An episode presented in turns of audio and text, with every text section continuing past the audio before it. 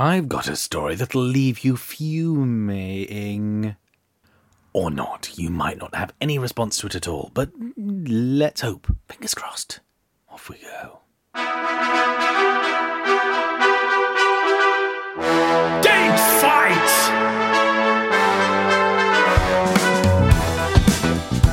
Hello there and welcome to Date Fight Ultralight, the podcast which looks at the most exciting things to have happened on this day in history. Didn't you used to have a format? You say, I agree, we did. But right now, it's, I'm just going to tell you a little story about something that happened on the twelfth of September in the past, and you yourselves can come to the decision as to whether or not it was the best thing to have ever happened on this day. I think we may have some submissions from you, which I'll check out later on. But what I think was the most important thing to have happened on the twelfth of September was the twelfth of September, nineteen nineteen. Round one!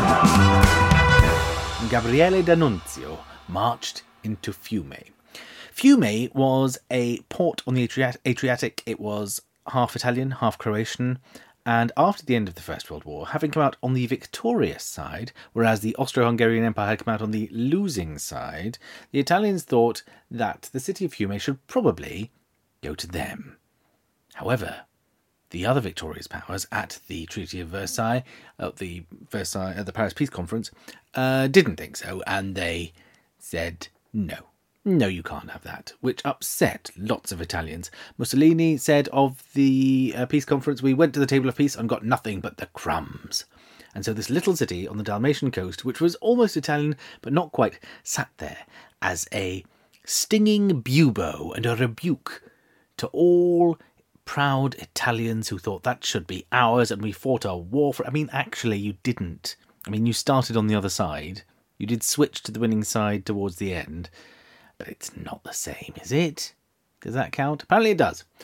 Um, so Gabriele D'Annunzio, who was a poet and an aviator, he was the sexiest man in Italy, apparently, which is odd if you look at photos of him because he because he looks a bit like um, the stereotype of a bank manager who has an enormous wife who shouts at him a lot when he comes home every day, um, and he sits in silence till he goes to his job where he has wonderful fantasies of committing mass murder. But apparently he was the sexiest man in all of Europe. He was a poet, uh, and he loved war. He loved talking about war. He liked wrote, writing poems about war. He didn't like doing war necessarily, but um, I mean, he did participate uh, in the Air Force, uh, but he, he loved a good war.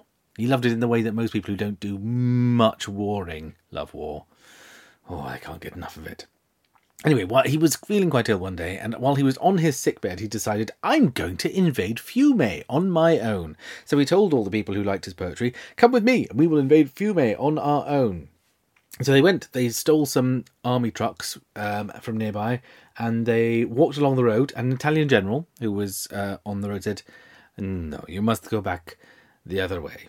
And uh, we get the feeling he didn't say it particularly enthusiastically. We're like, stop, oh no. Please don't go any f- further past. Oh, no, don't ignore me. Certainly don't continue doing exactly what you were doing. Oh, I have been ignored. It was. It seems like that. So he said, don't go any further. And D'Annunzio said, uh, shoot me then. And shoved out his chest. And he said, pointed, he said, shoot me right there and all my medals. And he showed all his medals off. And so then he got back into his Fiat Tipo four uh, and drove in Fiume and said, ah, uh, I own this now. This is mine. This is the. Uh, this is Fiume. This is no longer. This is Italian now. Uh, this is Italian Fiume. Uh, he had lots of schoolboys who went with him who wrote to the Austro-Hungarian Empire saying, "You better stay out, otherwise we'll be really cross." Uh, the Italian Navy uh, was again meant to be disapproving of this and was meant to be blockading the harbour. Uh, they did it so effectively that they quite often ferried people in for parties. And Fiume became a place where pretty much you could do whatever you liked. It was known for drugs and sex and booze and parties and poetry and all sorts of crazy, sexy things. Uh, Fiume, uh, D'Annunzio called it the first futurist city. And his slogan for the city was, Me ne frego, I don't give a damn. He was known for long, rambling speeches and crazy outfits and standing on balconies and shouting a lot. Um, and there was a newspaper editor in Milan who took a lot of notice of this, who was... Uh, known as Benito Mussolini, D'Annunzio, however, didn't want Mussolini's support. He said to him that he was disappointed Mussolini hadn't overthrown the government in Rome. Um, he said any other country, even Lapland, would have overthrown that man. And he wrote a long letter to Mussolini to publish in his newspaper saying how disappointed he was uh, that Mussolini was rubbish and hadn't uh, taken matters into his own hands.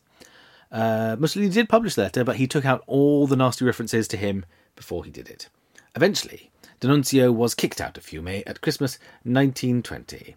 Um, and the reason I think this was the most important thing to have happened on the twelfth of September is that it taught Mussolini um, that you shouldn't be afraid to look ridiculous. It taught him about um, adopting uh, squads of people with strange rituals. It taught him that, about the theatrical aspect to fascism, and also that you should essentially just march into cities whenever you wanted, and led, I would say, pretty directly to the March on Rome a couple of years later. And I believe the, and in, in as much as that informed Nazism, and that informed many of the right-wing movements of the nineteen thirties, but I think it still does to this day.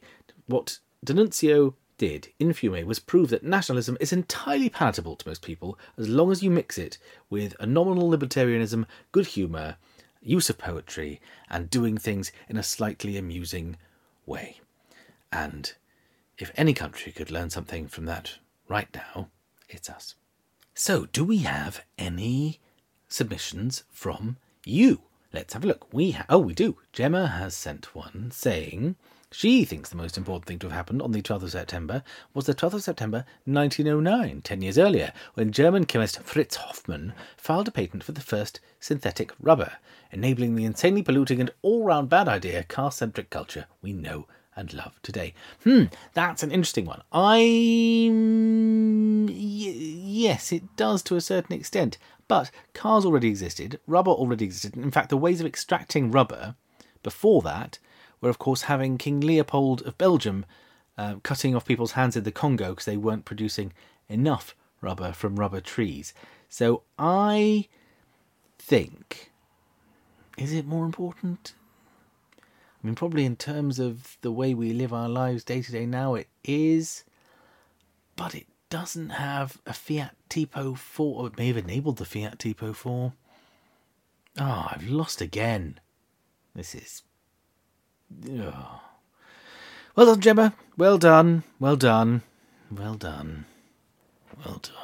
So, if you want to win tomorrow, why don't you find something that happened on the thirteenth of September and submit it via the Twitter, which is at date underscore fight, via the Facebook, which is facebook.com forward slash date fight, via mm, a five-star review on iTunes. That would be lovely. Uh, put it in there. I will definitely read that. Um, or put it in underneath your Patreon donation or your Ko-fi, Ko-fi, Ko-fi, Ko-fi donation. Uh, so it's patreon.com forward slash pay. No, not forward slash Patreon. Don't give money to them. Forward slash datefight or Ko-fi dot com also forward slash datefight. Anyway, that's all the ways you can get in touch or indeed continue to support the podcast. It's been lovely to have you today and I hope to speak to you again tomorrow. See you then. Bye.